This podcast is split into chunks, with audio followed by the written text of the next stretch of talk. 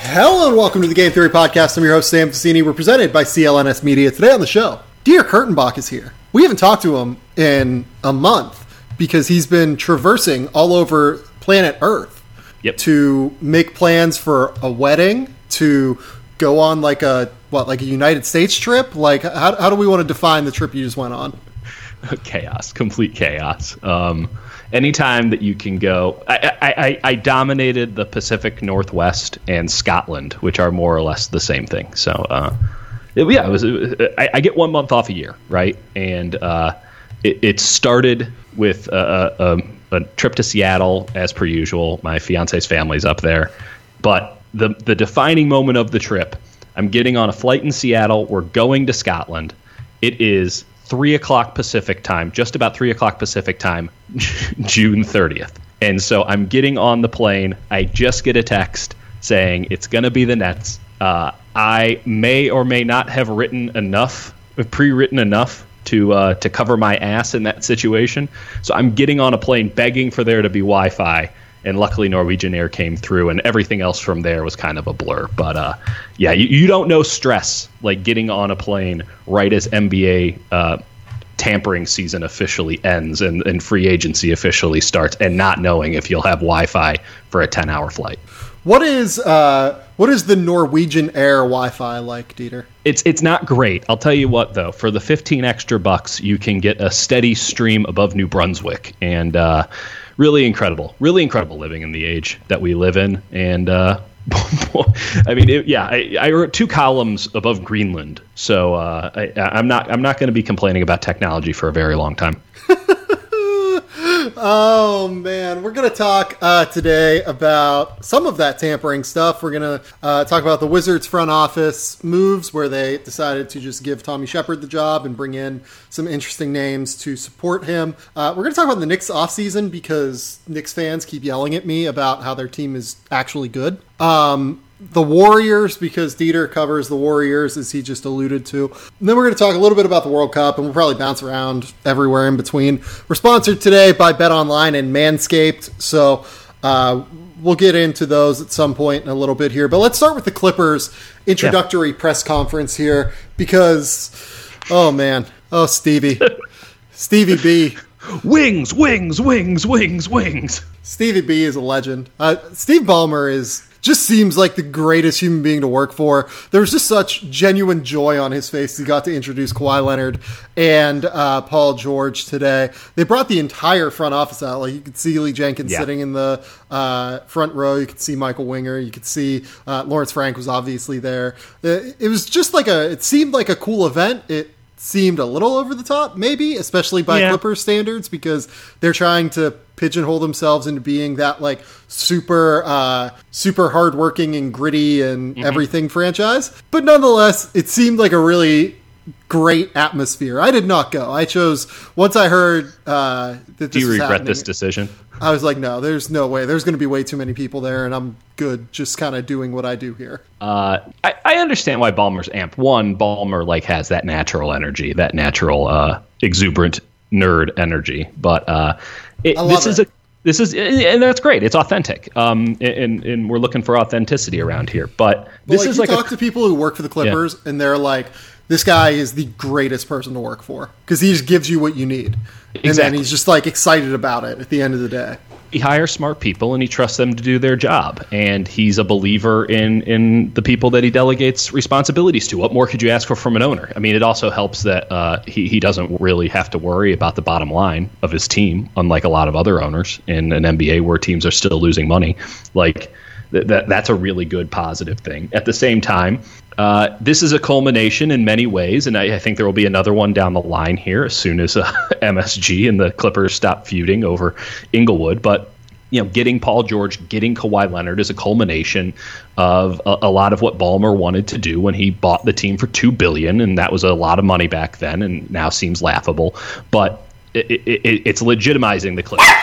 Um, it's it's it's it's it's something that only a few years ago would have been really difficult to imagine that the best player in the NBA, arguably, and a guy coming off a championship, and one of the best two way players in the league, if not the best two way player in the league. Like that, those guys choose the Clippers, especially with the Lakers also pursuing. Like that that is a very big deal for Ballmer. It shows that the tide has turned um, from where this team was when he bought it, and, and certainly well before that.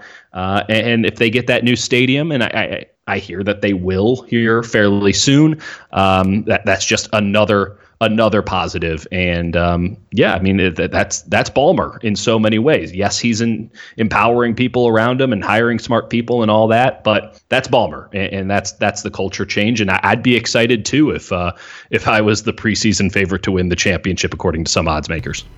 Penny's excited about Stevie B. she should be too. She's got that that positive nerd energy going. Yeah, yeah. This dog here who just uh, looks at me longingly all day, just like, "Hey, are you going to pat me now? Are you going to pet me?" it's literally her job all day. Is just like sitting on my lap or sitting next to me on the couch and going, "Hey, are you going to pet me now?" That'd be. It's great. good to have a purpose, you know. She does. She does have a purpose in life. It's peeing, shitting, uh, eating, and staring me and asking for cuddles. There it is. Um. So yeah, no, I, it seems like the Clippers are in an incredibly good circumstance right now for all of the reasons that you just mentioned. It, it, just goes to show that ownership continues to be the biggest differentiating factor in the NBA, right? Uh, we can see on one level just within this fight for Inglewood, right? We've got the Clippers on one side, we've got the Knicks on the other side. Uh, the Knicks can't get a player to go play for them at a high level, at least, unless they overpay them.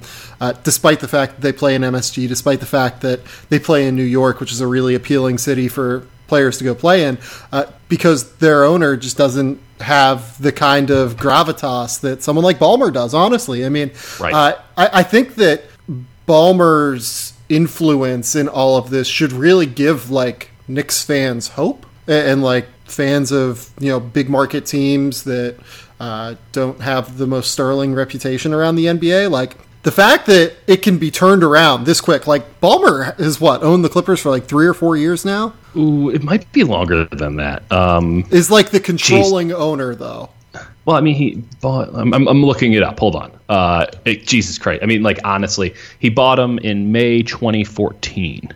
so five years. Five years. Yeah. So it took him five years to turn this thing around, and, and like Look, and Clippers, it's been like positive. It's not like they sucked last year. Like they, they they have been building towards a really positive thing. They had to make some really tough decisions on some players. Blake Griffin, uh, who they re-signed and then traded. Uh, Chris Paul, uh, same thing, I guess, sort of, kind of. No, not really.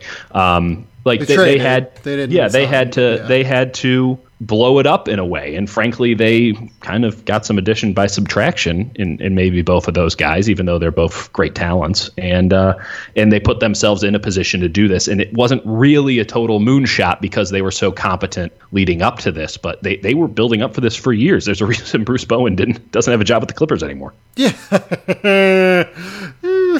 grabbing the uh, grabbing the collar on that one. Uh, um, but no, uh, it, it, just like the Clippers were such a laughing stock for so many years. Like, right, the Clippers were a bigger laughing stock than the Knicks are right now. Yes, like one hundred percent, questionably. Don't forget that LeBron didn't want to play for the Clippers. Like when LeBron was going to become a free agent, one of the things that was widely spoken, widely reported, it was out there. I don't think it would take anyone too long to find it.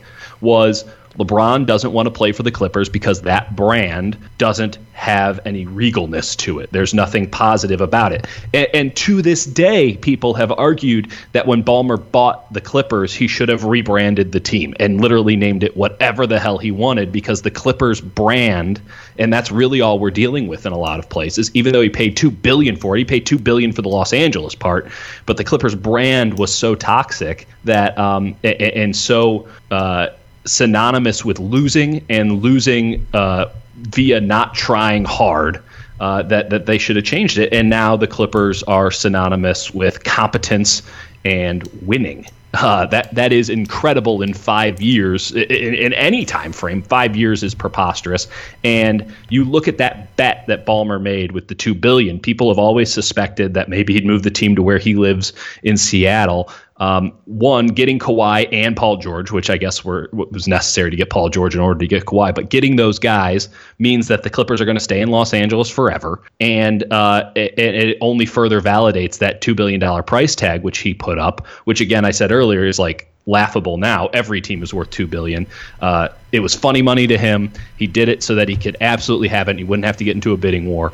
And it, just what a great investment it is. It has turned out to be for him, and, and what a great pick Adam Silver made uh, in going with Ballmer and, and kind of getting that number to where it was so that he would actually pony up because he, he, he stands out as one of the best owners in the NBA. And there's a, lot of bad owners. We talk about them a lot, and there's a lot of really good ones. He's in the good camp. And, uh, beyond these two players, which certainly take the Clippers to another level, you would just be betting on the Clippers uh, year in and year out to exceed even you know modest or even high expectations because of the competence that they have. That's crazy to me. It's just totally crazy to me. It's a complete 180. Like they, they still haven't made like a Western Conference final yet, but think think about the fact that the Clippers have made the playoffs seven of the last eight years. Right. Like right. that's not normal. And even in the year where they missed the playoffs, they still finished 42 and 40. Mm-hmm. That's just kind of crazy. Like for people like me, like grew up with the Clippers being like a joke, you know? Totally. Um, totally. Like the Clippers didn't make the playoffs basically all but one time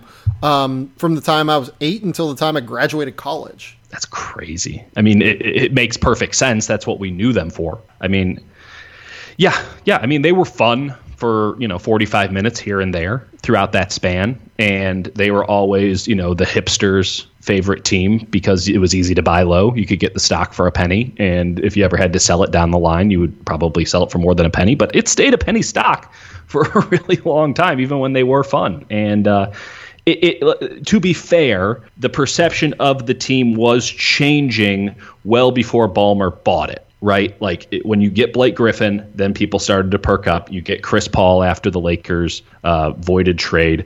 Clearly, they were uh, a, a, positive team in the NBA for a long time. But let's not forget that even after you get rid of those two generational players, franchise best players, um, they never tanked. And they, they still put out a really competent lineup um, without those guys and, and made the playoffs and gave the Warriors uh, as much as anyone gave them up until the Raptors. And uh, that that's because they have a strong identity and they have a strong culture and all that stuff. And um, God God knows that uh, there would be a lot of other fan bases that would be begging for Steve Ballmer and all the people that he's hired to just give them an ounce of, of what he's given the Clippers.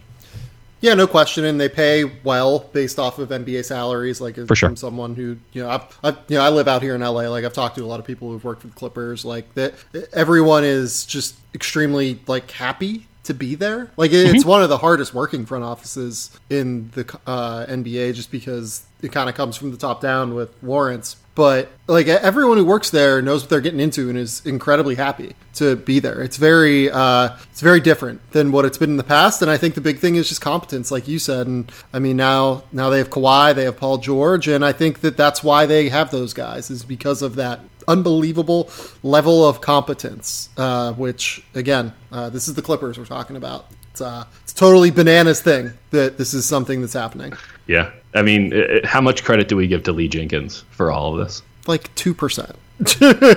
I mean, listen, two think, two might be strong. Of, yeah, I think the world of Lee. I don't I don't know if any of it goes to Lee, but I did love how uh, and clearly this was accidental, just knowing Lee a little bit. Uh, like how during this Ballmer um, developers, developers, developers 2.0 moment, uh, the camera just cuts to Sam Cassell and Lee Jenkins sitting next to each other like three times on the NBA TV feed that I watched, and uh, it's just like that. That it highlights the point that you made about everyone being happy with the Clippers because not one person was like cringing like everyone was like into it and laughing and like we're all having fun. Like that that's a big deal because I'm not sure I wouldn't have been able to to hold back the cringe uh, as an outsider. Like yeah, it's just like oh, this is Steve. you know what I mean? Yeah. Like it just is what it is. Yeah. Are you uh, are takes, you with it me? Takes it takes a lot to normalize that kind of weird, man. It takes. Are you with me that you think uh, the Clippers are very clearly the favorite to win the title? No, no, I'm not. I, I, I, to be fair, I haven't uh, really ground down and figured out what I 100% believe about this season. They are certainly like, in the in the category of like the two or three teams that sh- you know need to be title or bust. But man, given I just don't know yet. I just don't know yet. Yeah, like I would have them at like plus two hundred right now. Like if I was making like what are they going at right now? Um, they were at like plus 350 or so, and like pretty Okay. equal favorites with like the Lakers and teams like that. Let's let's go to Bet Online. Let's let's hit up that uh, that advertisement now. We'll just go to Bet Online and talk Yeah. about uh, what the what the odds are for the NBA championship. Um, I'm looking at it. You you got it up? Yes, Clippers at 350, Lakers at plus 500, Bucks at plus 500.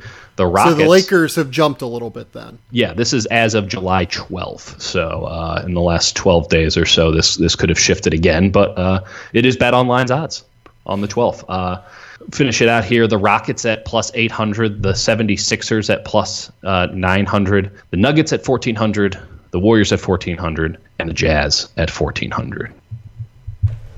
Jazz at 14 isn't bad. I will say. That's a really good one. I like the Sixers at plus 900. I um, so I like the Sixers to win the East because the Sixers to win the East would probably be like plus 400 something like that. Uh, Yeah, that seems about right. So you could probably get four to one, and I think they match up really well with the Bucks now. Yeah, I I, I agree, and you, you're I'm betting on further progression, specifically with Simmons, but also with Embiid a bit. So, I mean, uh, it, beyond that, I mean, uh, one injury I think really, and, and this is the case for every team, but now that they're the odds-on favorite, you view them a little bit differently. Like I, Kawhi's calf acts up again, or Paul George, who's coming off of two surgeries, uh, both you know the shoulder one uh, specifically, uh, Right. disconcerting. Like either one of those guys goes down, and their advantage over the field uh, is totally negated. The Lakers are always going to get positive odds because they're the Lakers and they are good, but um, not totally sold on it, and, and I don't think that that roster is complete. Uh, at, at least I, I- I, expect them to make a move in the in season to get somebody else, maybe not a premier guy, but at least uh, a clear starter. Um, the Rockets at plus eight hundred is laughable to me. So. Um, yeah, I, I really like that Sixers plus 900, and, and I wouldn't be totally. I, I think there's value in Warriors plus 1400, even though uh, that could be a, a complete tire fire. Like the upside is the ceiling is still extremely high. It's just that the floor is way lower than it, it, it has been for six years.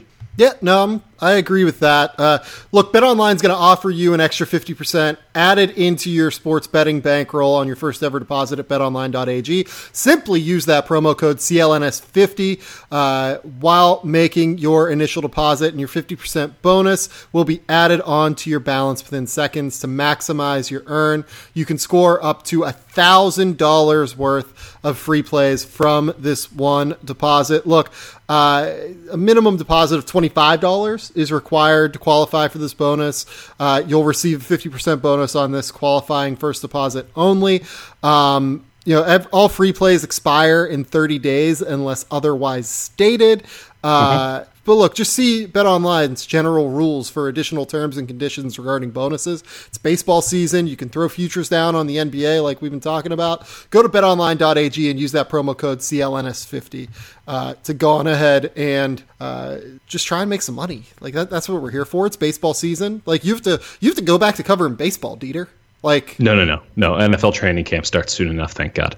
yeah, like you've got. You've but got I, I, have, I have to I have to keep an eye. Like the, the, somehow the Giants became good right before the trade deadline, and will probably turn back into a pumpkin the second they don't trade everybody at the deadline, like they'd been planning for months. And the A's are consistently excellent and consistently ignored. So I got I got to play it by ear a little bit, but uh, I, I think the people crave the NFL content a little bit more. And uh, with training camp starting on Friday, I, I can just dive into that. It's legit pretty funny that the Giants are like within two games of the Maybe they're they're right within now. they're within two and a half games of hosting the wild card game. Jesus Christ, and like Don't don't worry, it's definitely going to stick around. I mean, it's it's for sure going to stick. and they're like the Pirates are only seven games out of the wild card. Like this is this is where I'm at. Like I'm But aren't I'm the hard- Pirates going to be sellers? Like See, I can't tell yet because they got to get I- rid of that sweet ass closer they got. Like if I was them, like I would deal Felipe Vasquez in a heartbeat, just because like The Dodgers would give you anything. right, Well, the Dodgers, maybe not anything. the Dodgers might give you like Alex Verdugo or something like insane. Um, yeah, I, uh, um, I don't know. Like that's the, that's the other thing. Like I, I even though. Uh, and, and, listen, this is I'm I'm no baseball insider here, but I hear some stuff. And uh, as much as it doesn't seem as if there's any sellers at the deadline, um, it doesn't seem as if any of the teams that are buying are going to go too crazy either. Like it, it, it, just feels like everything's in a holding pattern, maybe until the final like 24 hours or so. I mean, like think about like what the Yankees traded. Like the Yankees traded Gleyber Torres, or the Yankees got Gleyber Torres right. for Aroldis Chapman. Like, and that worked out for the Cubs. And if it hadn't, it would have gone down as one of the worst trades of all time. Right. Like Andrew Miller. So, like, for instance, he got Clint Frazier and Justus Sheffield when both those guys were top 50 prospects, right? Mm-hmm. Um, neither of those have worked out like crazy. Like, they've since moved Sheffield to Seattle, right? Right. Um, He's still a high prospect there, and, and Frazier right. is probably, Frazier might be the best player moved at the damn deadline because he's the odd man out in the Yankees outfield. So, like, it's just a, to me, like, if I can go out and get, like, two top 50 prospects or go out and get like a ridiculous prospect. This but, this should be a no-brainer for a But but like here's option. the thing. Like I, I drove from Chicago to, to Oakland over the last week or so and I popped I, I got to get XM for that drive, and I listen to a lot of MLB Network radio because for some reason it's just a dominant force on the XM dial, and it the amount of conversation there were there was about like prospects and not like beyond the top 50 guys but even even in that like just commonplace like this is a guy this is a guy like no explanation no minor scouting report just a presumption from the hosts in the middle of the afternoon in baseline conversation no deep you know this isn't like prospects hour or anything. This is just general you know radio conversation. They're talking about these prospects across the board, across the country, all 30 teams, as if they are completely known entities. And that was the case in every single damn show. Like, I, I think that teams straight up, because of the structure of baseball these days and with the luxury tax threshold, um, the value of prospects has almost become like massively overrated uh, for most organizations, and they're so afraid to give up big talent like the Cubs did, like the Yankees did, ironically, uh, that they're just going to kind of stand pat and, and, hope that things work out with their farm systems. Like, no one seems to want to win now. Everyone's sort of winning now and then also winning in the future. And it's like really only the Dodgers and like the Yankees can really pull that off. But everyone's trying to be them because they're the best teams. And, uh, and, yeah, it, it's just a very strange, strange world. Like everything has shifted so much in baseball in three or four years, and, and I don't know for the better.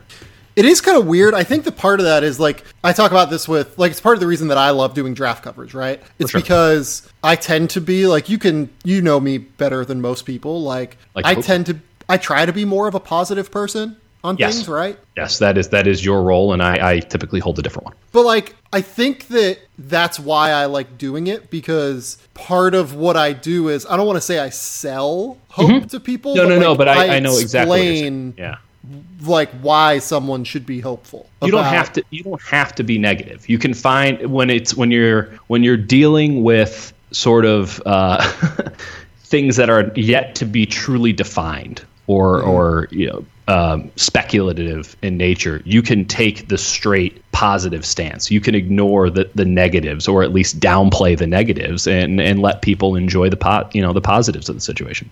So, like, if I'm the I'm trying to think here. Like if I'm the Dodgers and I have three of the top like 15 prospects in the majors right now, and my goal is to just like upgrade my bullpen, and I have Kenley Jansen uh, as a righty, and then right. I can get Felipe Vasquez as my lefty complement to that. I'm yeah. probably giving up one of those guys.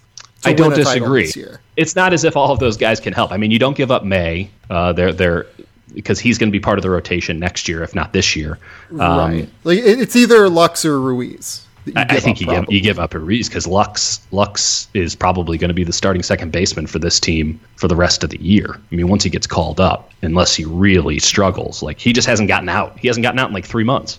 I've clearly listened to a lot of MLB Network radio over the last. I love this. I love this. weeks, but like you can't get rid of Lux. Like everyone knows that he's the thing. Maybe maybe it's a nice sell high, but man, I don't know. I don't know. Like, but like the the it, other team that makes a lot of sense to me is Minnesota right? Like if you're Minnesota, I'm not saying you're going to go mm-hmm. out and get fucking Royce Lewis or anything, but Right. like maybe you can go out need and to get go- like Alex Kirilloff, like ah, No, no, no, no. Like I wouldn't. I would worry more if I'm Minnesota about their starting pitching because you have Berrios. Like if you're going to continue to hold off the Indians, Berrios is going to have to be the dude. So that's just sort of built in, and I, I think he's a true ace. I think he's totally awesome, and, and they have some nice to steal a term from pitcherless Tobies in the rest of the rotation. But like I, I think you, I think if you're the Twins, you have a solid enough farm system. Like you can go out and maybe even you move uh, an, an everyday major leaguer or, or somebody who's kind of on the fringe of your 25, and you go out and get a controllable starter for another couple of years, like a Robbie Ray. Um, I don't think I think Stroman's a free agent at the end of the year, but you go out and you get like Yeah. a, a, a young cheap guy who not only is he going to help you this year hold off the Indians, but you're also going to have him as sort of a number two to Berrios going forward because I, I, Kyle Gibson, uh, Missouri guy uh, has been pretty decent for them this year uh, and kind of holding that. I think he's like the third or the fourth starter on the team. Uh, they, like they have Martin Perez too. Per- yeah, but like, I mean, are we really trusting these guys? Like, how many times is Berrios going to have to pitch in the playoffs? Like, you need another.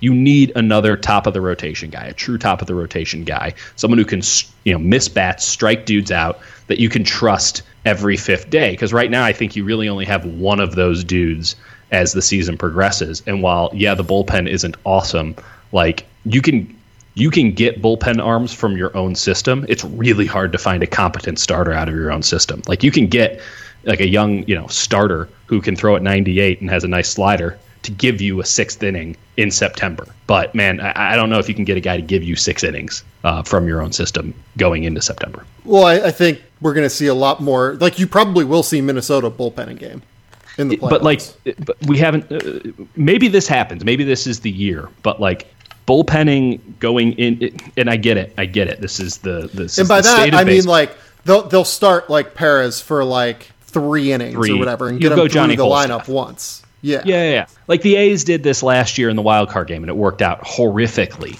Um, now I understand why they did it in the wild card game last year because they were playing at Yankee Stadium, and Yankee Stadium is a, a joke of a of a field. It's like 350 to uh, the power alleys, but uh, like and Mike Fiers is a fly ball pitcher, and it's like, well, we can't have Mike Fiers trying to throw seven innings at this bandbox because he'll give up nine runs. But then they gave up nine runs because this the opener didn't really work, and then you're going Johnny Wholestaff for the rest of the game, and like the pressure of those situations, I don't know. Um, you're always coming in cold. There's no rhythm.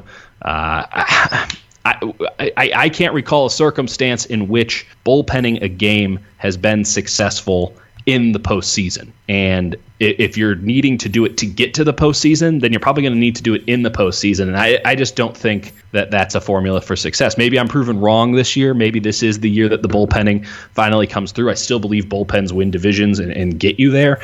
But um, I, don't know if you can put that much onus on those, you know. See, but the A's are going to do it when they make the playoffs this year anyway. Yeah, but the A's aren't going to do anything in the playoffs forever. Like this is this is why they don't have the dude. This is why Bumgarner would be a great pickup for them if they could pull it off. But they I won't. would actually be in on that. They probably won't do it because they're not They going to pay him. But like, and I also and I also don't. It, well, it doesn't even matter if they pay him. Like you, you know, you're not giving up. but I, I feel uh, like the A's are the the A's are the one team that could probably realistically bullpen a game right now in the playoffs, like and feel I think really I, good honestly, about it. honest, honestly, I think the Giants could do it. the Giants bullpen is Yeah, the awesome. Giants bullpen's pretty nasty. Like Will Smith's really Like- good to close out games. Like you, you can. They got they got two like- excellent lefties. Uh, they got uh, Moronta, Gott. They got this this kid they threw in last night. Uh, I, I can't even pronounce his name. He was just throwing like 99 two seamers on the edge, and they're like this guy was getting lit up in, in the Pacific Coast League because every stadium's like Yankee Stadium there. But uh, yeah, just totally nasty. That might be the best bullpen in the National League, which is one of the big reasons why the Giants are kind of making a run right now. Right, but like if you're the A's here and you have you have Hendriks, Trivino, Petit, um, you have Joakim Mm-hmm. Yeah. Soria, who's been not great, but I don't I don't think Joakim Soria is on this team like uh, he's been bad since the start of the year. And, right, and, uh, and then you have Blake Treinen who's like dealing with the shoulder stuff. So yeah, he's supposed to. I mean, in theory, he should be coming around here pretty soon. Yeah, um, I don't know. We'll see. I'm uh, I'm, I, am very intrigued by the idea of teams bullpenning, and like the Rays, if the Rays were to make the playoffs, like I have very few doubts the Rays would try and like bullpen a game. Well, listen, I don't mind if the A's bullpen a game with Jesus Luzardo and AJ Puk going three, four innings a pop. Like if they just kind of split a start, like that'd be cool. But because you don't want to, you know, stretch them out too far. But I don't know. I I, I do think there's a, a strong negative to bullpenning uh, an actual playoff game uh, and not having somebody that you're going to trust for three, four innings because you get guys out of their regular role. Um, and, and but, you, you come in you are trusting someone for three or four innings. Like the A's, by bullpenning it game, I mean like not just pitching one guy, not like an all star game. I mean like, okay, let's go with an opener who gets you through three innings or something, or gets you through the top of the lineup once. then you bring in your guy who gets you through three innings. You know, second half of the order once through the top of the lineup, and then you go that way. Okay, I mean, yeah, that's that's a little different than the bullpenning. That that we just have different definitions, I guess. Yeah. Um, but yeah, it's uh, that that for sure is going to happen. I don't think there's any question in the world that that's going to happen because that's just how baseball's played for 162. So why would that change in October? Shout out to Bet Online for getting us onto this massive, uh, sorry, massive baseball tangent. I love I love the strategy behind baseball so much. It's I do great. I do love talking baseball. I just have a hard time watching it these days. See, I I just like play so much um, the, the show, show now. Yeah. Like I literally bought a PlayStation to play the show in Spider Man. What are so, you? What are you? What, what's your show situation? What, how, what what what mode do you play in? What is? Uh, uh, I'm like explain. I'm like 80 games into a franchise mode with the Pirates right Ooh. now. Okay, I'm so like, I'm doing like a road to October with the White Sox, and then I think I'm going to do a full full dynasty for my uh, midnight to 1 a.m. video gaming. Yeah, shout shout out Lou Bob for you. Um, let's talk about tampering. Let's talk about tampering in the NBA. Actually, uh, the rampant, unstoppable force of tampering. So Zach Lowe and Brian Windhorst reported that there was a meeting at the uh, at Summer League within the owners' meetings that happen there every year, mm-hmm. where mm-hmm. tampering was obviously significantly discussed and brought up. Yep. How do you think that teams can go about stopping this? Because I teams? do think that, like, yeah, because ultimately it's going to be like owners and teams that stop it if they do stop it, right? I don't think they will. So I think Who, there's who's the biggest out who who's the who's the biggest outspoken critic of it right now? Mm, probably Michael Jordan. I would say cheap ass Michael Jordan though. I guess like he's just like within owners' rooms, like clearly speaking about it strongly. Yes, and that's great. That that's Michael Jordan. Maybe Michael Jordan can actually play the free agency game like an adult at some point, and, and then he'll have his opinion heard. I, I would say he's up there though. Um, yeah. So, I mean, like, what do we think here in terms of ways that the league could stop it? Because ultimately, you can't really stop players from it. Like, there is language in the CBA, like saying, hey, we can um, fine players or suspend them if we find that they're actively recruiting players off of other teams. Well, didn't um, the Lakers get actually hit for tampering? And like the Lakers have gotten hit for tampering a couple times. Uh, right. Doc Rivers got hit for tampering earlier this year. Whenever he mentioned Kawhi Leonard in that uh, yes. ESPN special with like Stephen A. Smith, uh, worked though, worth every. Yeah, I was going to say hard, hard twenty five grand to get hit for. Whenever you bring in Kawhi Leonard, and he jumps your franchise value by like two hundred million. Um, you don't you don't get rid of tampering. You just you embrace it. It's like pot. Like just just legalize it. So I think that they are, but I think they're going to. I think they're going to, and by going to, I don't mean embrace tampering. I think there is going to be an adjustment that is made. I think I, if you, I want to hear the adjustment. So I think that what's going to happen is you're going to get hammered by the league. And I think they're actually going to actively investigate teams reaching out early to players. Like Bobby early Portis told Mike Vorkunov of right, The Athletic Right. Uh, oh yeah, the Knicks like reached out to me like five days ahead of time before free agency started. Correct. You can't Which do is that. Not, like Knicks, Nick, the Knicks can't actively reach out the, to someone. Everybody was doing that though. Like Bob Myers was in New York well before free agency officially started, so that you know Kevin Durant could tell him that he's not like What did they Well, meet? Happen? Bob Myers can meet with Kevin Durant because it's an incumbent team. it's his own player, but like still, like you, you don't think that a lot of other guys are just bumping into each other on the oh, street. oh, I mean, like Woj reported that Kemba Walker was going to the deal. Celtics on like June 27th. And how the hell did Al Horford know that he had a better deal available? He wasn't guessing. Right. Like This- it- here's here's my official stance on it. Yes, you're you're right. They're probably going to do a bit of a dog and pony show about, hey, we're gonna we're gonna cut this out. We're gonna up the fines if you you know talk about them in the regular season and all this stuff.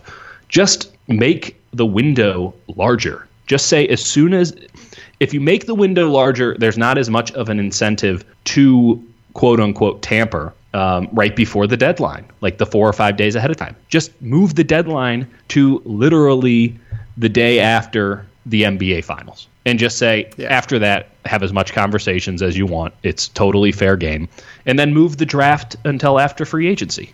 So why do you think teams would not like that? Because I think the answer is like I think that small market teams don't want uh, their players to be able to be discussed that early in the process. They're, but they're like, being discussed. Like it's happening anyway. yeah, So now, are you hoping that the black market or, or the fact that it's hush hush saves you? Like, are you hoping that a team is so bad at tampering? Um, which, by the way, I don't know like how bad you have to be to actually get caught doing it, considering how rampant it is.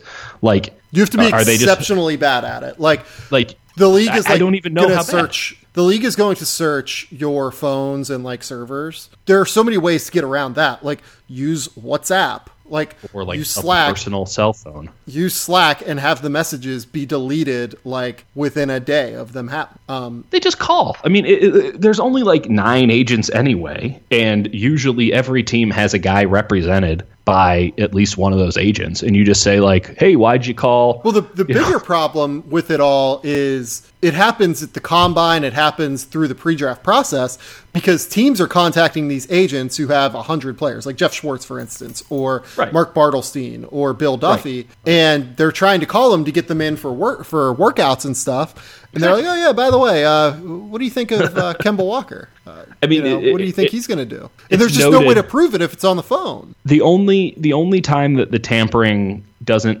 seem to work is when you have kind of a boutique arrangement like Kevin Durant and, and like Kawhi Leonard and those guys are superstars so they get to kind of call the, they get to call their own shots certainly but like they they get to manipulate the teams as much as they want ahead of time and that's totally a-okay. I don't know. Like it, it just move just move it. Just like i don't i don't care if the, the teams like it or not or if the small market teams like it or not. Like this is happening. It's not going to change. Like no one's going to get together and agree to stop tampering. Like it's already started and now it's it'd be a massive competitive disadvantage to not tamper if you are a team trying to get a free agent. Like this is the way of doing business in the NBA. So you just have to embrace the fact that that is here and that it's not going anywhere, no matter how much you want to find guys or whatever, because free agency is too damn important to the overall health of a team, unlike in any other major professional North American sport, because you can get a star and one star can add, I don't know, tens of millions of dollars to the value of your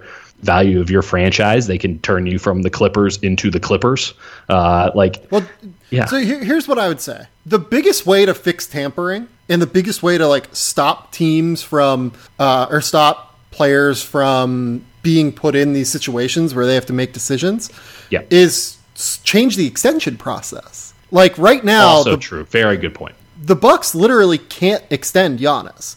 You have to be in the league for at least seven years. Giannis has been through the, been in the league for six years now. So, despite the fact that he has two years left on his deal, and they should theoretically be able to extend him at the thirty five percent max because Right. uh, you know he's made the All NBA team or whatever, um, or he just won MVP, for instance, right? So. They should be very easily within their rights to extend him, or at least offer him a max level extension, making as much money as he's going to make with any other organization. They can't do that right now. Teams can't do that right now. The rules are set up currently to where player movement is encouraged because at the end of the day, these guys aren't able to be offered anywhere near their max in an extension. Uh, it, it's just so unlikely. Like Jimmy Butler, the whole Jimmy Butler disaster uh, in Chicago, Minnesota, and in Philadelphia happened because none of them could offer him an extension. Uh, Right. To me, like that's just the easiest, or an extension that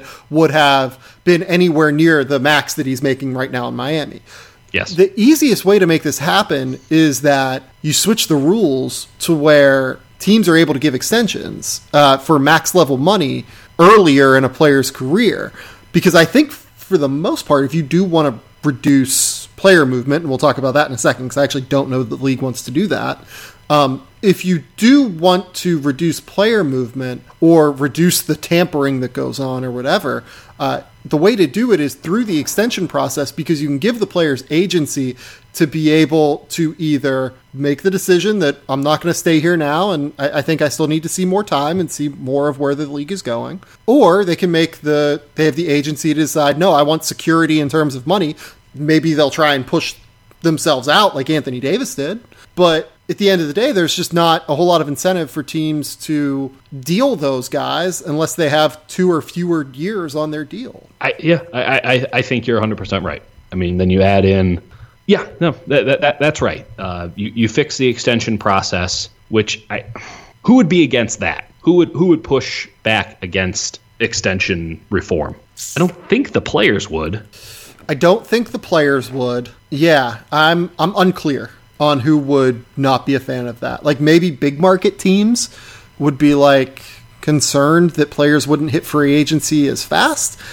But I Yeah. still don't think they're gonna. But the other thing too like, is you know you, you can have you can have an adult conversation like the Warriors have with Steph Curry and said like, hey, we'll we'll get you on the backside here, but if you could hold on to this you know cheap cap hit for the next three years, we can get Kevin Durant and such, and like you can have that adult conversation. So I don't know. I mean, yes, maybe maybe that would be too brazen for the, you know, too obvious for the big market owners to be like, we don't like that because that means we can't poach your small market players anymore or as easily. Like I don't think Right. anyone would like openly admit to that. It's just not couth. Yeah, I don't know that anyone would openly admit to that, and I don't think the teams would want to openly admit to that. So, like, I just Right. don't know that. Like, I feel like the extension process is the easiest way to fix this. I don't know if it totally fixes it. It doesn't totally fix it. You're right, but like, I think But that it certainly goes helps. a long way. Yeah, so But does but but is that good for the league? that's the next part I wanted to get into. Uh, I think the league likes some of this. Oh, you think? Uh, well, it causes problems for Adam Silver. Like the owners are pissed right now. like the, th those problems are real for Adam And, Silver. and Adam Silver and Adam Silver just has to point to how much more money they've made over the last four years. Right. And that's not just due to the TV deal. The league, the interest in the league has exploded. Can we have a can we have a kind of a, a, a separate conversation about the interest in the league? Yeah. Yeah. You, you are skeptical of this. Yeah, listen, TV ratings are going to be kind of down across the board. That's just the nature of the the beast. No one under thirty has cable. Um, we are dinosaurs in, in many many regards. Um, I don't have cable. I don't know what you're talking about. okay, sorry, but Get, like get the fuck out of here with your cable no, stuff. so like, especially the the demographics that the NBA caters to, which is young city dwellers in particular, and um, that's a great demographic to have on lockdown. But ultimately, it's not one that is going to be paying for cable television. But um, I, I've thought a lot about Twitter in particular over the last couple of weeks and the echo chamber that it is, particularly for the media, but also in sort of the uh, hashtag NBA Twitter world and just sort of the, this performative art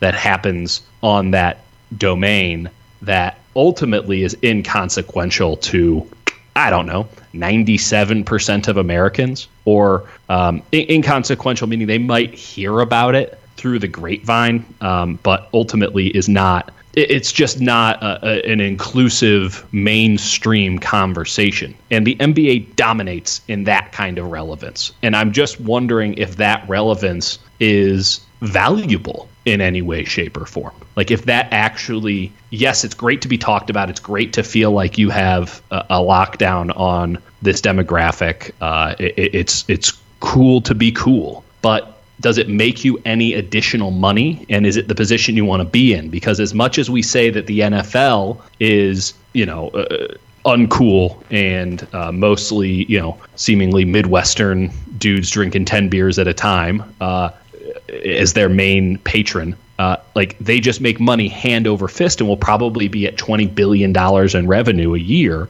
in the near future because people and, and, a lot of this is structure and schedule and stuff like that. We only have 16 games and whatever, but um, like they seem to have a good formula and they don't give a shit about cool. And, and when they do, it's so painful to watch that they stop doing it pretty fast. Whereas the NBA, I think, is maybe banking a little bit too much on the cool factor. And frankly, they've always been cool, and they they they've just started to really make money over the last few years. And I'm wondering if this is more of a blip or if it's um, if it's sustainable. I definitely don't think it's a blip. I do think it's sustainable uh, okay. because even if it doesn't, even let's say even that you're correct and that growth on the U.S. side stagnates within the right. NBA, right. Uh, they've positioned themselves so well internationally. Yes, that it's going to continue to grow internationally, and the league's going to be more stable because of that. Totally agree. Totally agree with that. I, I guess the conversation is more to the effect of is internet relevance valuable? I think yes. Okay, um, I, am interested. To, why? Why do you believe that? Like, because I don't think obviously only... it has to have something. It has to have something, but is it as valuable as maybe we're making it out to be, or as people believe it is? Because we delude ourselves into thinking a lot of things are important online. Well, I, I don't think it's only Twitter. I also think it's things like Instagram. Um, yes, it's you know Instagram has such a much larger presence mm-hmm. among mm-hmm. young people than Twitter does, right? Yeah, pictures versus words, obviously. Hundred percent. Um, it has a large presence on YouTube, which is where a lot of you know, let's call them twelve to twenty-three year olds. Yes, you know, something like that. Uh, get a lot of their news, get a lot of their video coverage. Um, actually, quite frightening how um, how much the Generation Z or whatever the hell we're calling it uh, gets from YouTube. Yeah, no, they do really, like really well. that's totally anecdotal, and the data backs it up too. But the so, anecdotal part is like, whoa, shit. No, I know they they do a lot really, really well on YouTube. Um, I I don't think it's just Twitter. If it was just Twitter, I would agree with you. Um, yeah. That there would be concerns in regard to like the growth of the NBA, but I don't think it's just Twitter. I think it's everywhere across the internet. It is now relevant and it is growing and it is, in my opinion, uh, sustainable. Uh, I think that across the internet, the growth is sustainable. Okay. Okay. So um, it's just whether or not, again, like it, it does come back that? to in regard to like tampering, though. I think that you'll be able to convert it because I think that uh, as older people age, um, fewer people will be getting their advertisements from television and more mm-hmm. will be getting them from online like spaces so yeah yeah but we but we but we know we know specifically that you would have to do massive impressions and let's let's be real about yeah i think the massive drives... impressions are coming and i think that honestly like on instagram and like mm-hmm. places like that especially a, a big key of this too is uh like athlete centric advertising. Right. Uh, if you look at the NBA, will always have a massive advantage at. Right. If you look at the numbers uh, on interaction whenever an athlete posts something, um, mm-hmm. or a celebrity posts something, versus when a brand posts something, uh, yes. the the numbers are just insane. In regard, yes. it's it's like a factor of like seven or eight in terms of what you can expect from engagement on those things. So. Uh, the NBA has a distinct advantage there. The NBA, uh, I think, is going to find a way to monetize that. Particularly NBA players, I think, are going to find a way to monetize that. NBA players will um, monetize it. I, I, I am.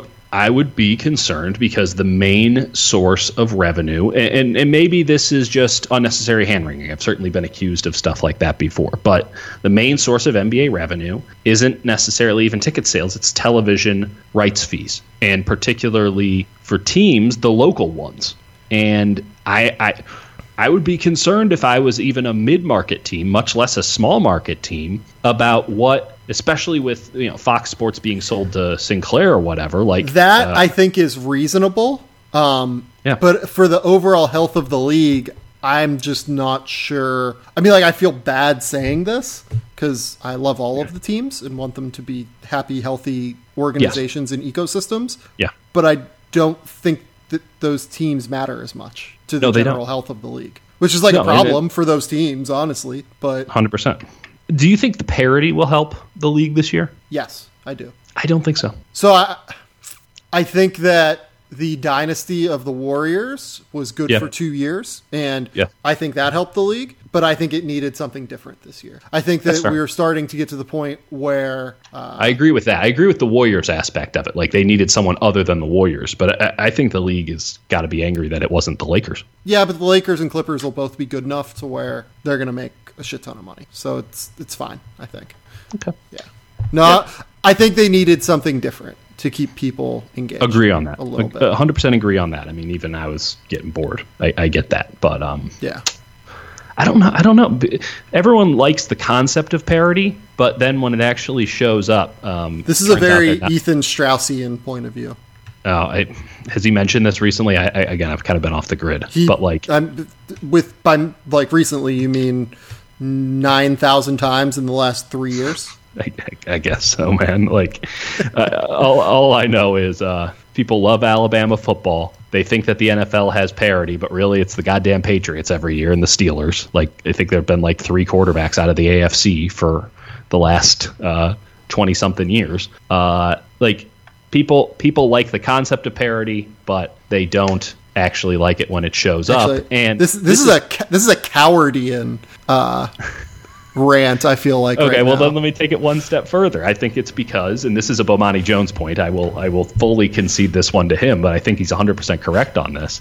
Um, people like the concept of parody because it, it, it's an it's like the American viewpoint of themselves, right? Like we want to be the superpower on the macro, but on the micro, we want to believe that everybody's got a chance, right? And like if you just Right. work hard, you can work your way up. And so that's where the parody comes in. Like the parody is the micro. Like everyone's got a chance this year, and isn't that great? But when it's all said and done, they want someone to just be a goddamn juggernaut. yeah, I agree with that, and I think the NFL does a really good job of that. They nailed it. They nailed it. And that's why they make money hand over fist every year. They get everyone's money at the beginning of the year, and then we all watch the same shit at the end of it. But basketball just kind of can't do that because it's such an individualized sport. Like they're, they're just the mechanics are just different. So, um, Luckily, the players will keep making that Instagram money, though. Yes, they will. I don't am- feel I don't feel great about the small market teams. I, mean, I know- Good thing, I- good thing New Orleans got Zion you. because uh, I don't know if the Charlotte Hornets are going to exist. like they I- I think that they're I agree with you on that. Like I think that small market teams are in they're they're, they're in a tough spot right now. especially with lottery reform too. Yeah, with lottery reform particularly. Uh, yeah, they're they're in a rough spot right now. I, I would not feel great if I was a small market team. Would you rather be this? This is a. I, I know the answer to this question, but I, I have to pose it. Would you rather be a fan of the Knicks or I'm trying to think of a Charlotte's like too obvious, um, or the Magic? The Knicks. Yeah, I mean, but like you have a totally incompetent like it, it, that. That shows how dominant the big markets are going to be. Like the Knicks have been nothing but incompetent for a long time, and the Magic, I guess, Are turning sort of- into competence. The Magic made the playoffs last year, and Right. like there, there's reasons to be optimistic Right. about what they can be. But like, So so Shit. maybe maybe it's Memphis. Maybe Memphis is the right team here. John don't Morant, Jaren Jackson, Yeah. Brandon Clarke just won MVP of summer league. Um, they're in a really really good position with a ton of draft picks going forward. Yeah. Um, or the Knicks. But isn't this interesting though? Where like, if it's just going to be the big market teams, the the NBA and Silver has been upfront about this, has kind of tried to model certain things after European soccer, and we're seeing that in a lot of different realms. Um, the the international game, the fact that it's a very star driven league, and now stars can sort of demand where they want to go and how. Um, i- and this, this FA Cup idea, which it, it seems to me is going to have to happen if they're going to shorten the regular season schedule, they're going to have to put money back in the coffers in, in some way, shape, or form for gate By the way, I'm. I'm not intrigued by this idea at all. I will say that. I, I, I, I, like, I like the idea. I actually I'm a really big fan of the idea, having watched a lot of meaningless regular season basketball games over the last few years. Like, I think that cutting it down to 72 and saying, you, if you want that those gate receipts, put out a good team. Like go at it. But the teams that want to rest their star players can do that for those games. Like I think that's a good idea. Nevertheless, the point is about the European soccer model. Like the biggest part of European soccer is the fact that there are teams that no matter how good they are or how good the player is, they'll never be able to keep that player. He'll always go to the Manchester Cities. He'll always go to the PSGs. He'll always go to the Real Madrids, and that there is no parity at all when you really think about it. Parity is is is this no one even suggests that it exists in European soccer. There are the haves and the have-nots, the big dogs and the chum. And the NBA might be going that way too. It, it always has been to a certain degree, but maybe now more than ever, it, it's morphing into that with the big market teams that are competently run. That that caveat's important. Um, standing out as the buying teams and then everybody else in the league essentially being the selling teams. Yeah, uh, that, that's that's a big fucking problem.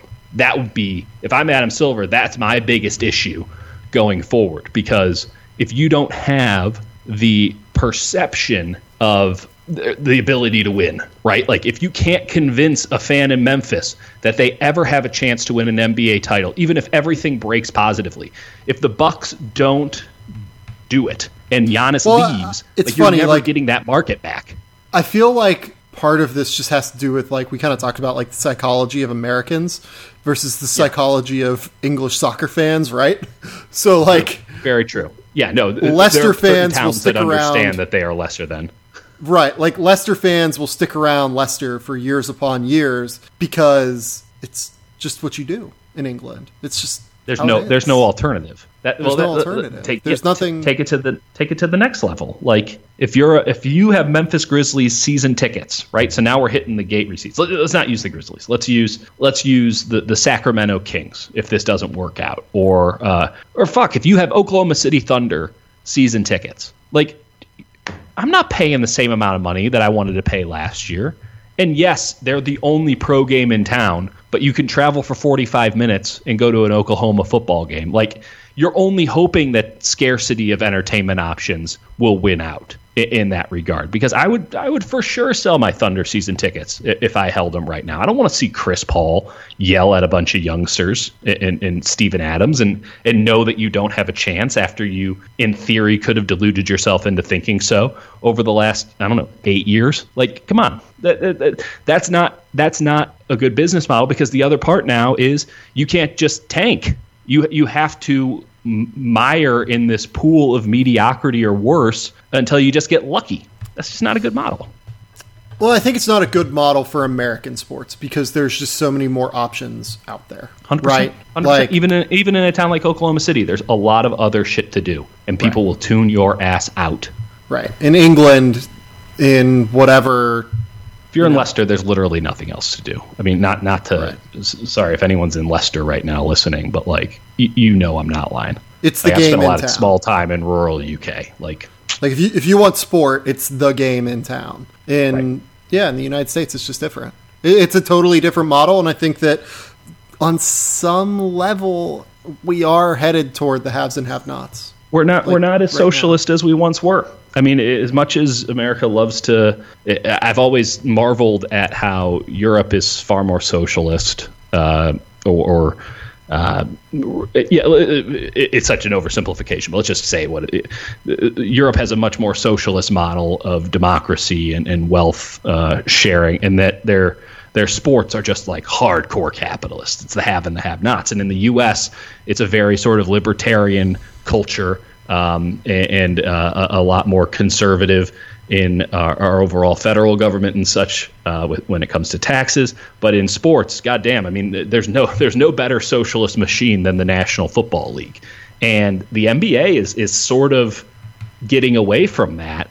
And we, I, I can't think of a good example of a. I mean, I guess it'd be college football and we know exactly what's going to happen in college football this year, and we know what's going on with attendance in college football. Like, that's a problem.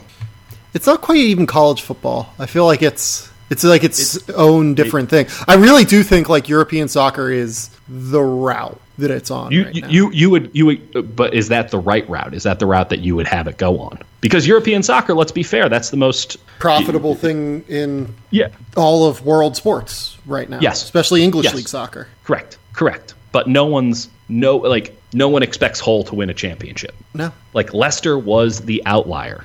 Like like Liverpool's barely big enough to theoretically be a European champion every year or like contend for the European champ. Like Liverpool out one of the like yeah big big ups. But um still like the fact that Liverpool is, has for the last 10 years like sold more than they've bought like they've, they've, they've been positive net spend because they've gotten rid of Coutinho and Suarez and all these Right. guys and like they've had to be frugal and prudent under American ownership like th- that model doesn't work when you're going up against you know like oil like literal oil money and not like Right. Oklahoma oil money Like Juventus buying half of the soccer world right now.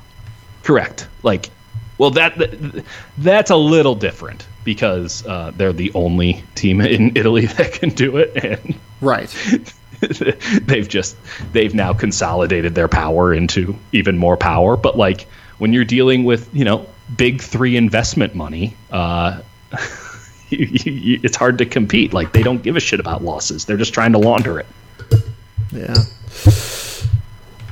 Oh, It's a problem. It's something I'm sure we'll talk about uh, in, in uh, more concrete and less. In- uh, in the coming decades. Uh, you know, Yeah, I- I- Ga- Game I Theory Podcast 2029, Dieter Kurtenbach, coming to us from Scotland. I'll be coming to you from Australia. Uh, yeah, You know, we'll we'll, we'll, be we'll argue about which currency's weaker. yeah, that's where we're at.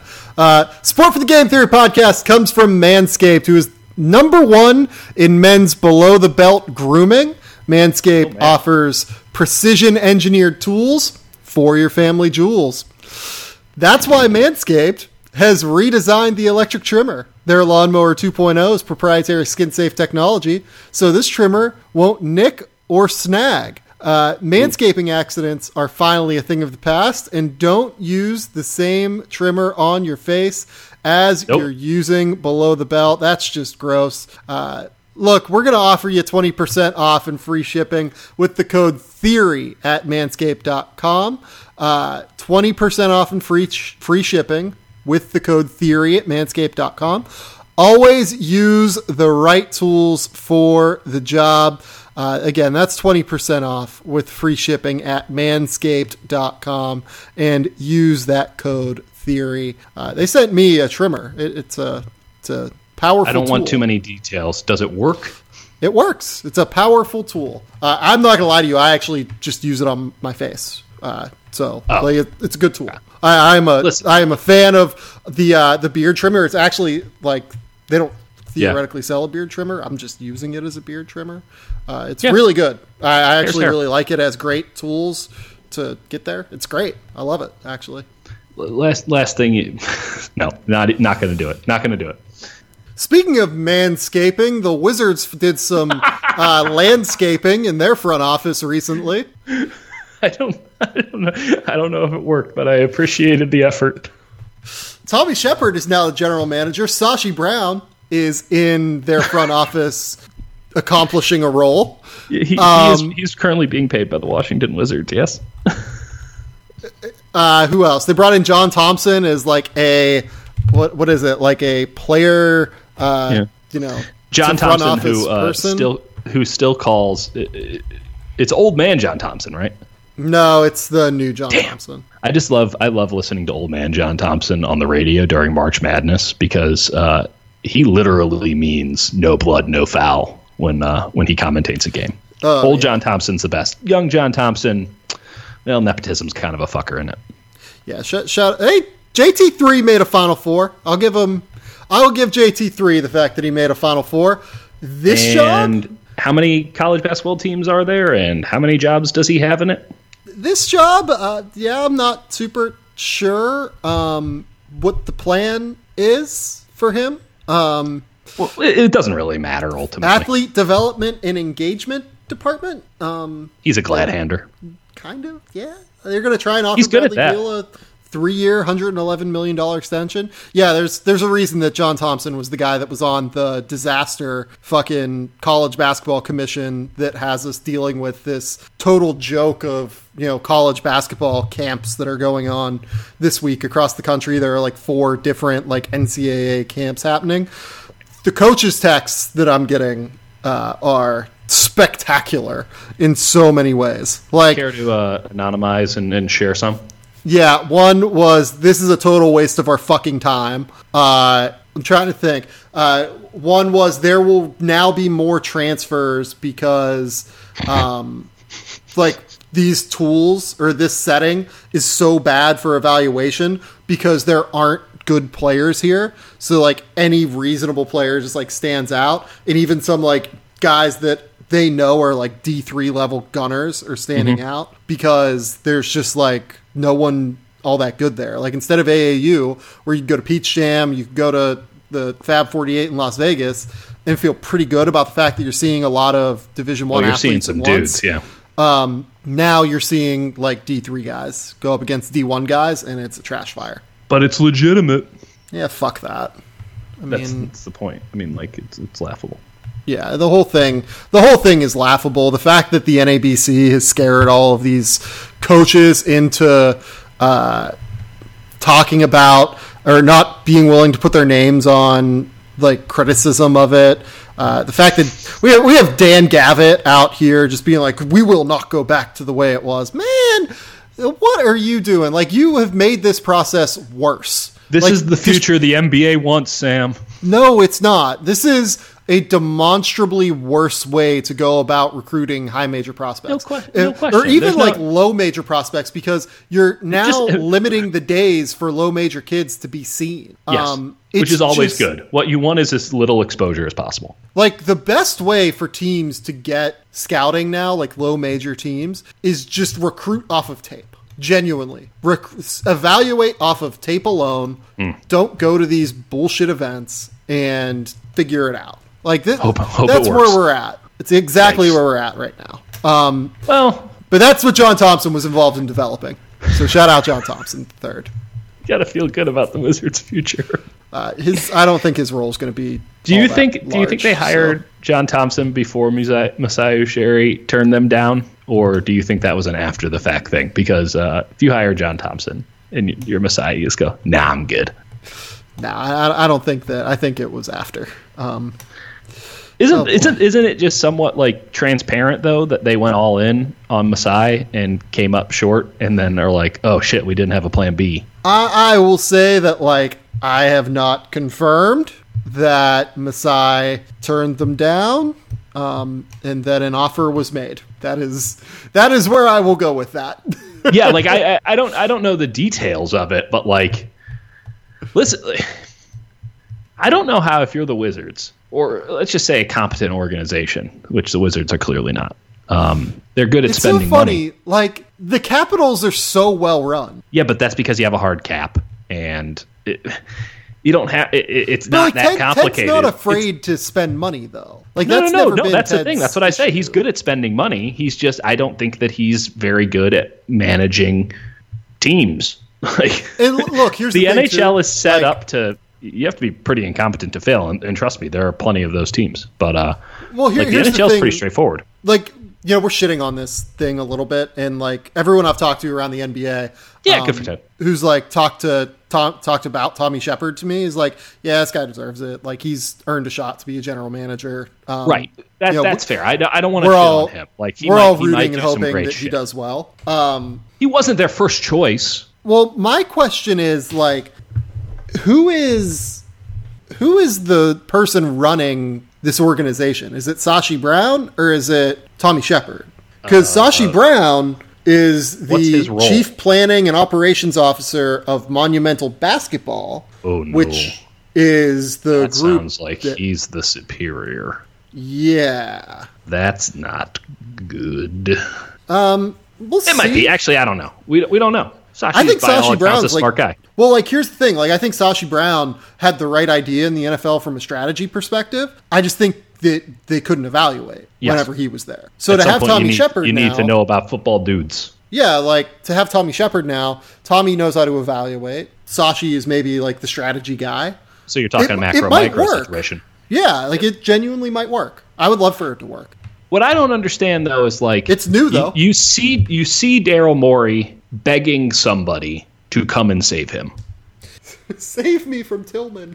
Yes, exactly. Like just begging, like please, like the man is falling apart in front of us. Um, he was doing so great for so long, and now he, he's clearly on the down slope of um, overall wellness. By the way, they're, they're gonna like make. They're gonna be good this year. The Rockets No are question. gonna be good. No question. Like- they're gonna they're going to be in the the group. There's no Yes. question about that. They're a top seven team in the NBA again, and right in the mix to potentially win a title. No question. They're never going to get there uh, because of they, they- don't have the mental makeup on that team. That it just is what it is. Uh, I am not as convinced of that as you are. I will I've seen it in. Per- you cannot unsee what I have seen. Nevertheless, um, Daryl Daryl Daryl doesn't need to get fired by some hothead owner who wants to. Uh, like, do you know the name of Tillman Fertitta's book? no. You ready for this? Yes. Hold on, I gotta I gotta pull it up. It's Is it- uh, is it's it a not- here, here here you go. Here you go. It is called. First off, let, let me explain the the cover to you here. It's his face and just his face. It's called "Shut Up and Listen: Hard Business Truths That Will Save Your Ass and Help You Succeed." Sure. That's the guy who's running the team. And I there's a video. Uh, I believe uh, Tim McMahon of ESPN has it, though many did. It was a big pile after the Rockets completely shit their pants in Game Six of the Western Conference semifinals against the Warriors, where I am standing near the Warriors huddle, and Tillman Fertitta, all five foot six of them or so, goes up and does sort of an impromptu press conference um, with the Houston media. And I am behind the frame, able to hear all of this. And Fertitta is like, we're going to teach these guys some Fertitta isms, and it's all the, clearly the stuff that he has in, in this book.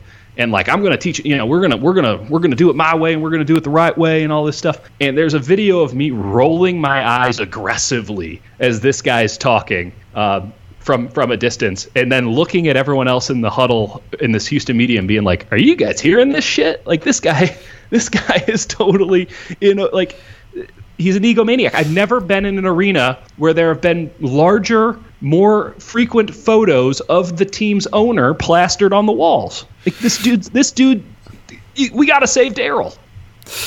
I, I would like to save Daryl. I think Daryl is uh, Daryl is very good at his job. Daryl is There's no question and he would have done a great job with the Washington Wizards and I'm sure he might have even taken a pay cut. no, he wouldn't have taken a pay cut. Daryl's Daryl's making like seven million a year. I feel like right now. So like yeah, Daryl Daryl Daryl is 18 months from getting shit canned for no good reason. And it's but it's not going to matter. So like Daryl, at the end of the day, he should keep making his money from Tillman Fertitta and keep taking that dude's money, just because no one is going to think less. But no one's going to think less of Daryl once he if he gets fired, right?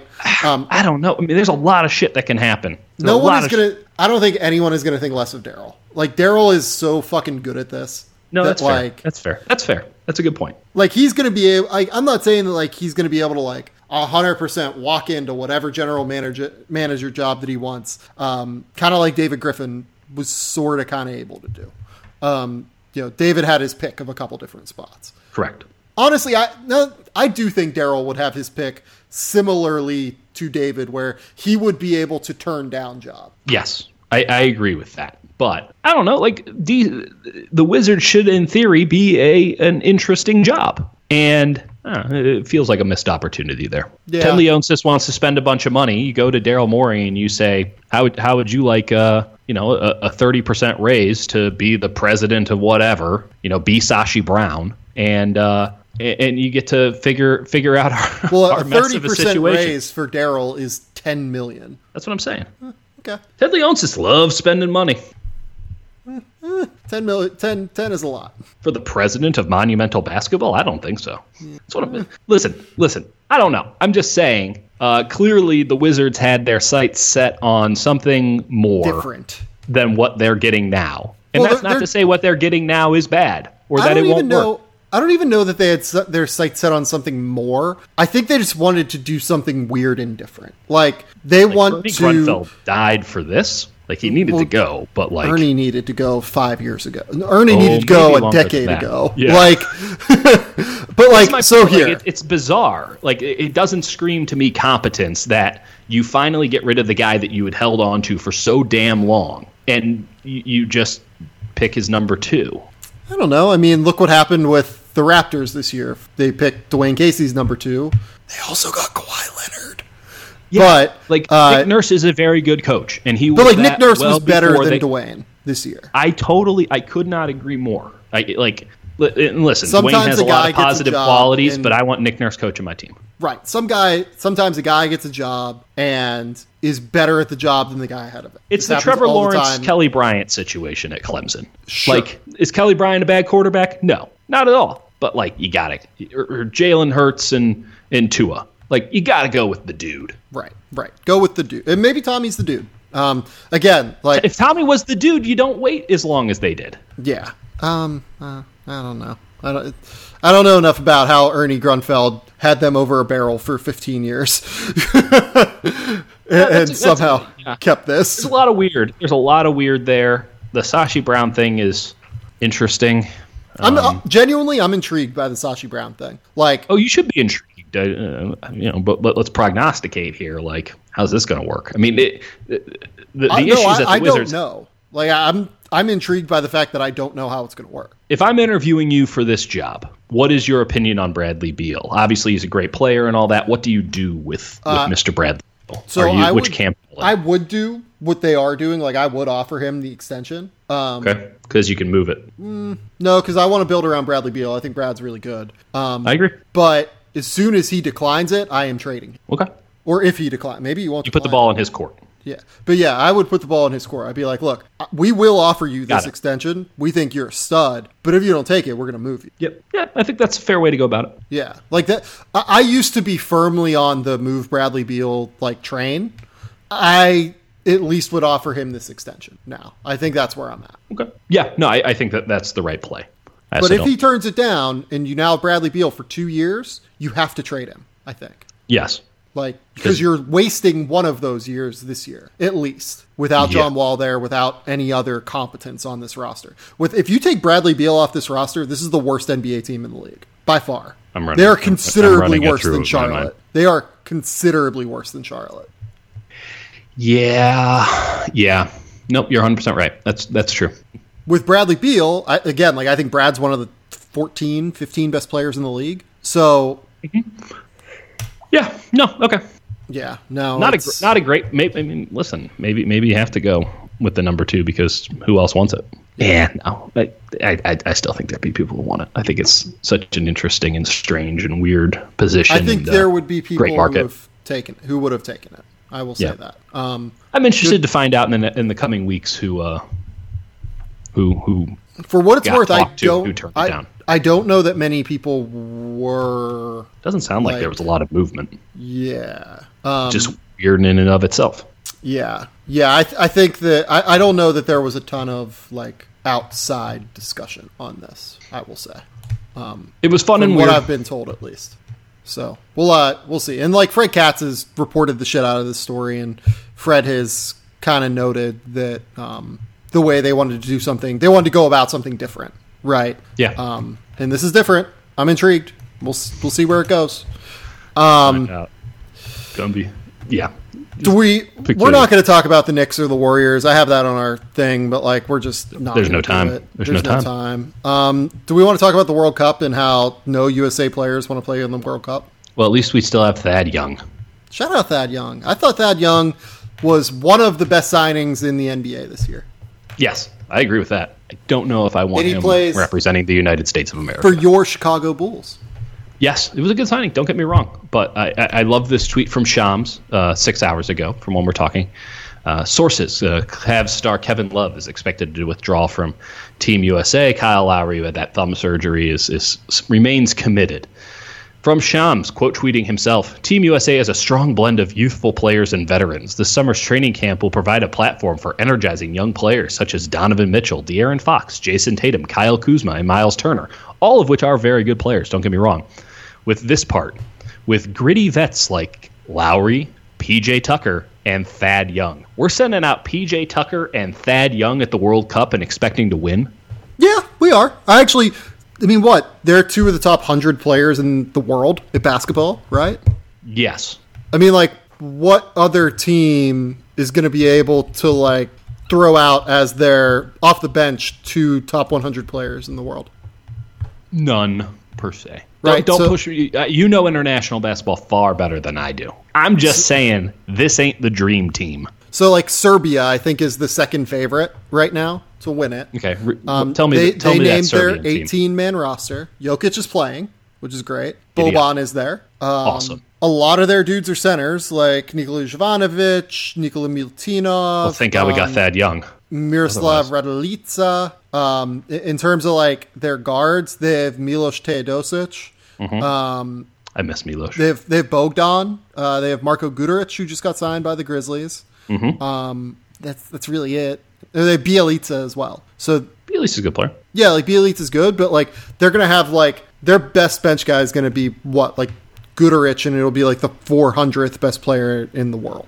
I'm just saying. No one is like, oh shit, Thad Young's playing. I don't, I don't know if people are gonna watch it, but like Thad Young is not like an unreasonable, like terrible player to invite to something like this. No, I get it, but that, that maybe that's maybe that's the bigger point. Like, what the hell is this? Like, what Yeah, are we doing here with the World Cup? Look, I, I think it's a dumbass event, and like I am not going to watch a single game of it. Like I'm getting married on August 24th, and I'm going on my honeymoon for 10 days. There ain't going to be a second of this thing that I watch. I I I, I agree with you. Uh, I didn't even know it was happening until people started turning it down. Uh, this is this is bad.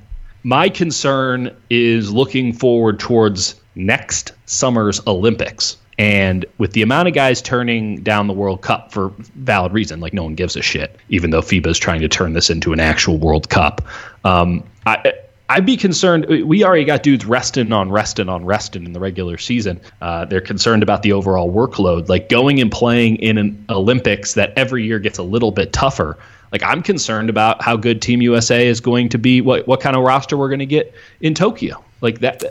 That's going to be interesting because as much as you know, you get it. It's the World Cup, whatever. Like it's in China. Like NBA players want to go to China. Like there's a lot of money to be had in China. It's not by just China. Where where the hell's the World Cup? Oh, the World Cup's in China. I thought you said the Olympics. Yeah, and the the Olympics are in Tokyo, which Right. not as big of a market Uh, definitely not as big of a market, but and not going to be on in prime time. a market that they will want to expand. There, there is there is strong incentive to go over to Japan right now in terms of endorsements. Okay, not as much as China. Not as much as China. Would agree with that. Thad Young's about to get that Chinese money, baby. I would love that. Give Ch- give Thad Young all the money. Just I'm rooting for Australia in the World Cup. That's where I'm at. That's the other. I mean, that, there's another issue. Like fucking Ben Simmons isn't even playing for Australia, so clearly this is an NBA issue. I think that's true. I think that's definitely true. Um, FIBA's FIBA's going to have some issues. we got we got Patty Mills, we got Joe Ingles, we got Mitch Creek, uh, we got Aron Baynes, we got got Delly, we got Bogut. You know, let's let's do this thing. We got Jonah Bolden. Okay. We we got names. There are We got, names. They we got are, RJ Barrett playing for Canada. uh, Who's on the Canadian team? That's the team that I would fear most. I mean, uh, just watching the NBA So, draft this year. we got- we got obviously you knowing better than I. Yeah. But watching the NBA draft, it's like, oh shit, Canada's coming. No, it is. Uh, we got Nikhil Alexander Watch, Walker, RJ Barrett, um, Brandon Clarke, uh, Mfiondu Kabengele. Those guys were all drafted this year. Shai Gilgeous Alexander, uh, Trey Lyles, Jamal Murray, Kelly Olynyk is there. Um, Stauskas? Stauskas. Cory Joseph is uh, on this roster. Um, Yes, he is very Canadian and now much richer. Kevin Pangos. Kevin Pangos plays for Barcelona. Could probably play God in I the NBA. I forgot about Kevin Pangos. Could probably play in the NBA. Uh, Marial Shayok just got drafted this year. Um, Kyle Wiltjer. Hmm. Cool. Shout out Kyle Wiltjer. Ken Burchin, Chris Boucher. Boucher was the MVP of the G League this year. Boucher, if he adds 15 pounds, is going to be a dude. Yeah, you're. He might- you're a he might need more than guy. 15. He needs more than 15. He looked a little bigger. I saw him during the finals. He, he looked a little bigger. Uh, he was he was the slender man when he was playing for the Warriors on a two way. He's still pretty slender. I stood next to him um, It's it's rough. It's Summer League. oh oh, you've seen him more recently than I. So yeah, it, no, don't get me wrong. It's rough, but that dude can hoop. All right. Do we, do we have anything else we want to talk about? What you you had to have watched movies on this trip? What do you got? No, like I didn't watch anything. Um, I'm trying to think. I started watching Billions. I think we t- talked about that last time. We did. You've made the right choice. kind of in. I'm kind of in. Kind of in on Billions. What have I watched? Watched like Dirty Money on Netflix. Um, you know, pretty much I just watch Tour de France uh, DVR'd. That's pretty much all I do. play a lot of golf. That is the most Caucasian thing I've ever heard in my life. Listen, I, I, I've been accused of, of being extremely Caucasian before. Uh, I'm not leaning into it on purpose. This is this is just my heritage, and I got to embrace it. Let's see movies. Movies I've seen recently. Yes. I saw the worst movie I've seen this year. Give it to me. Secret Obsession on Netflix. Oh, what is that? Explain. So it's uh, with Brenda Song and uh, uh, Dennis Haysbert, uh, Pedro Serrano. Oh wow! No, no, no! I know who Dennis Haysbert is. He's the uh, the Allstate insurance man too. Yeah, shout out David Palmer. Uh, Oh boy. So, Secret Obsession is this story where this woman gets into like an accident that is very clearly in the opening scene not an accident and goes to the hospital and loses her memory of what happened and this dude like purports to be his be her husband Ugh. and uh, then like I guess kidnaps her is the correct word for this. Uh, kidnaps her no. and yeah, uh, yeah, it, it goes goes through the process of uh, her finding out everything in her life. It was bad. It was like Laura and I like a, a strong ninety, Ooh. a strong ninety minutes. It was it was disastrous. Um, I mean, Laura they- and they got there, Dennis there are threads that are like thrown into like the part of it. Like Dennis Haysbert has like character development that's like thrown in and then never heard from again. Like Oh, no, no. like no one ever like talks. Oh, it's great. It's so bad. It's like laughably bad. Um, Okay, I might be in on watching this. uh, I saw Stuber with Kumail Oh, and Kumail. Uh, Bautista. That can't be good. It was, you know what? Like, it's one of those movies that people will be like, oh, this movie's just not very good. It's, you know, it's stupid. It's dumb. If you turn your brain off for an hour and 40 minutes and just like giggle and laugh at the fact that like Dave Bautista is having like eyesight problems and trying to do things, it's pretty funny. Like Okay. there there are legit moments where I laughed like fairly hard. Um, what channel will it be on in ten years if channels still exist? I don't know, maybe H- HBO? I don't know. Is it? uh, I mean, the pro- the problem is that I can like actually give you the answer to that because like based off of Yeah. um, Okay, I, I don't I don't know who produced Stuber. Um, so Stuber is what? Let's see My point here. was just like, is, is this going to be like a, a TNT movie or a TBS movie or a never hear from it? It's never going to be on cable movie. um, it'll be on cable, I think, at some point. Okay, that's Yeah. that's what would be the best setting in which to view it. Is this a go to the theater movie? Is No, this a no. get it You can- early when it comes on streaming platform? You can, you can VOD it or you can wait for it. Okay. but it's it's is thoroughly it airplane? enjoyable. Is it a good airplane movie? Perfect best airplane viewed- movie? Best viewed on Perfect airplane, it. movie. Okay, fair Um, enough. Listen, you, you can't turn down a movie that is perfect that is best viewed on an on a small screen in the airport Did we did we talk about or on Midsommar? an airplane. I haven't seen Midsommar yet, so don't. Are you going to? Yes, It's uh, it's an experience. I heard it's a little long. It's it needed a good edit. I will say that. I think we talked. About, I think we talked about this, but again, um, I've been in places that don't exactly have movie theaters. oh, especially for like a movie like Midsommar, um, needed a good edit, and there are choices made with the characters Okay. that uh, drove me a little bit crazy. But it's also the movie this year that I've thought about most. Like I can't stop thinking about Midsommar and like how weird and I loved. Her- and- I loved Hereditary. I thought Hereditary was the best movie I saw whenever that came out. Like I was all in.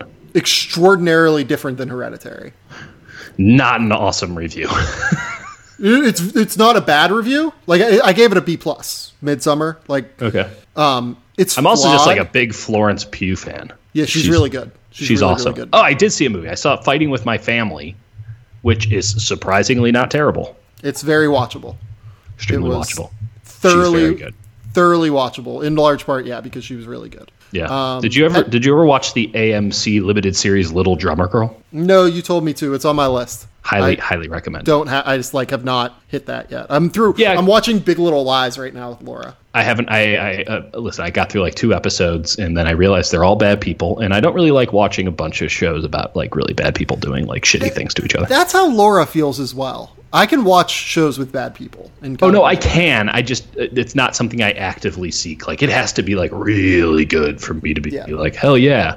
Like you're watching Billions, right? Let's watch that. Yes, but like that that seems light. I don't know. Like Billions does like float the like world of staying light while watching these terrible people be terrible. It's Yeah, like Succession too. Succession does Succession that really is here's the thing. Succession is so good because it's a dark comedy. Oh yeah, it's definitely a comedy. It's Like and so we're laughing at them as opposed to like Big Little Lies where it's just like I'm supposed to empathize with these people. I don't know if you are. I think you are. Yeah, you are. Definitely. Well, I don't want to empathize with any of them. They all suck. Maybe Uh, Meryl Streep is empathizable. Have you have you seen it yet? You said you've watched two episodes. I watched two episodes of like the first season. Oh, okay. Yeah, I am. I don't really enjoy Meryl Streep's character or her performance in this. Oh my god. What did you just say out loud? I know. I know what I. I, I know what I speak of. I, I'm aware of what I've said. I'm like physically taken back. Um, to me, like the best performance in the show is either Nicole Kidman or Laura Dern, but And both of them are always dominant. Like I get the it. the person I enjoy on screen most is Reese Witherspoon. Reese Witherspoon's character is just the greatest. I love her. she is Okay. hysterical to watch. Maybe, maybe, maybe I maybe I get into it. Maybe I don't. Oh, and I watched Brightburn too. What the hell's Brightburn? I've never even heard of that. So Brightburn is a movie done by James Gunn's brothers, I believe. God, Brightburn. I'm literally looking this up. It's like It's a 2019 American superhero horror film Yeah. produced by James Gunn. yes. So it's like if Superman Oh. landed on Earth Oh, I think I saw the preview for this. Yeah. and was evil. Yes. It is the most disappointing movie I've seen this year. Okay. And I'll never think of it again. Like it is I, I was very disappointed with it. Because the, the idea of it is so exceptional. Like it's amazing. And it just didn't work, really. It just never comes through. Yeah. Like I gave it like a C plus because I'm so interested in this idea and it just didn't it didn't hit at all. Okay. I don't know. I Doesn't think sound that's great. about all I got movies wise. That's all I got. I, yeah. I, I, I will say this: uh, my main entertainment has been listening to the um, *Sapiens* audiobook, something uh, my fiance decided to put on. I listen to a lot of audiobooks, man. I'm thankful I wasn't driving very much on the first leg of this because that thing was that thing was rough. I don't I don't know how I don't know how people like people like read that book and like it got like recommended to me and I'm like I'm listening to it. We listened to the goddamn unabridged version and there are certainly some interesting thoughts, but holy shit was that boring. It was like reading a te- or listening to a textbook being read. Um, don't get it. Just don't fucking get it. And I can read some nonfiction. Don't get it. I love it. my love my it. my my lowest recommendation. Like I, I I'm there's one thing Kurtenbachs are truly built to do, and that is sit their ass in a car and drive for extended periods of time without really any sort of issue. Like I don't know what it is, but we're we're good on plow and we are good at at We're driving good cars, on plow. and we're good at driving cars long distances, just in, in, monotonous landscapes. Um, but that that book made me question everything, and not for the reasons it thought it was. It was going to make me question everything. We're gonna end uh, on Kurtenbachs are good on plow. You know, Um, you, you, like, uh, li- listen, listen. You, you'll see. You'll see soon enough. We're excellent on plow. Yeah, hefty, hefty family. Good haunches on us. Hefty is strong. Large family. We're, we're like, this is kind of a dark story. Sturdy family. Yeah, uh, like people laugh at like the notion of big boned. Like we're legitimately giant boned. like, um, I like the, the the the main takeaway that I had from uh, my my grandfather's funeral like five years ago, and it was he was old and stuff, and you know smoked his entire life. Like it wasn't like some super somber occasion, but there's a certain reverence and distinction that you put into you know uh, a funeral and such. And I remember it was an open casket, and my mom, who this is not her father, uh, like when we go up to the casket, she's like, "Look at the fucking shin bones on this guy." like that. the main takeaway is just like, holy shit, this guy was good on plow. So Oh my we are we are merely South Dakota farmers that have have moved far and wide and give terrible hot takes now. we gotta uh, we gotta read a review from the podcast. Um, so Which we're, we're, probably this, gonna. I'm gonna probably scare him off now. Uh, we're doing this we're doing this thing where we read the best reviews, the funniest reviews. So please leave a five star review on the podcast. Uh, if it's funny, we will read it. Um, Please do that. Uh, Game Theory from journalist Nate. Game Theory is one of the best hoops podcasts out there. Sure, you could make a drinking game out of how many times Sam says, I'm here for that, but the dude knows hoops. Yeah, I'm here for that. He's a person. I'm, I'm here for that. Thank you. Thank you, Nate. That's fantastic. Um, That's awesome. yeah, uh, that's that's terrific. Thank There you so much. What else? What else do we need? Uh, this has been the Game Theory Podcast. Please remember to rate, review, and subscribe on iTunes, SoundCloud, Google Play, Android, whatever uh, podcasting app you use. Again, uh, leave us reviews on Apple uh, Podcasts slash iTunes. We will, if you leave a funny one, we'll read them uh, on the podcast. Uh, that's all we got though for this episode. Until next time, we'll talk soon. Bye.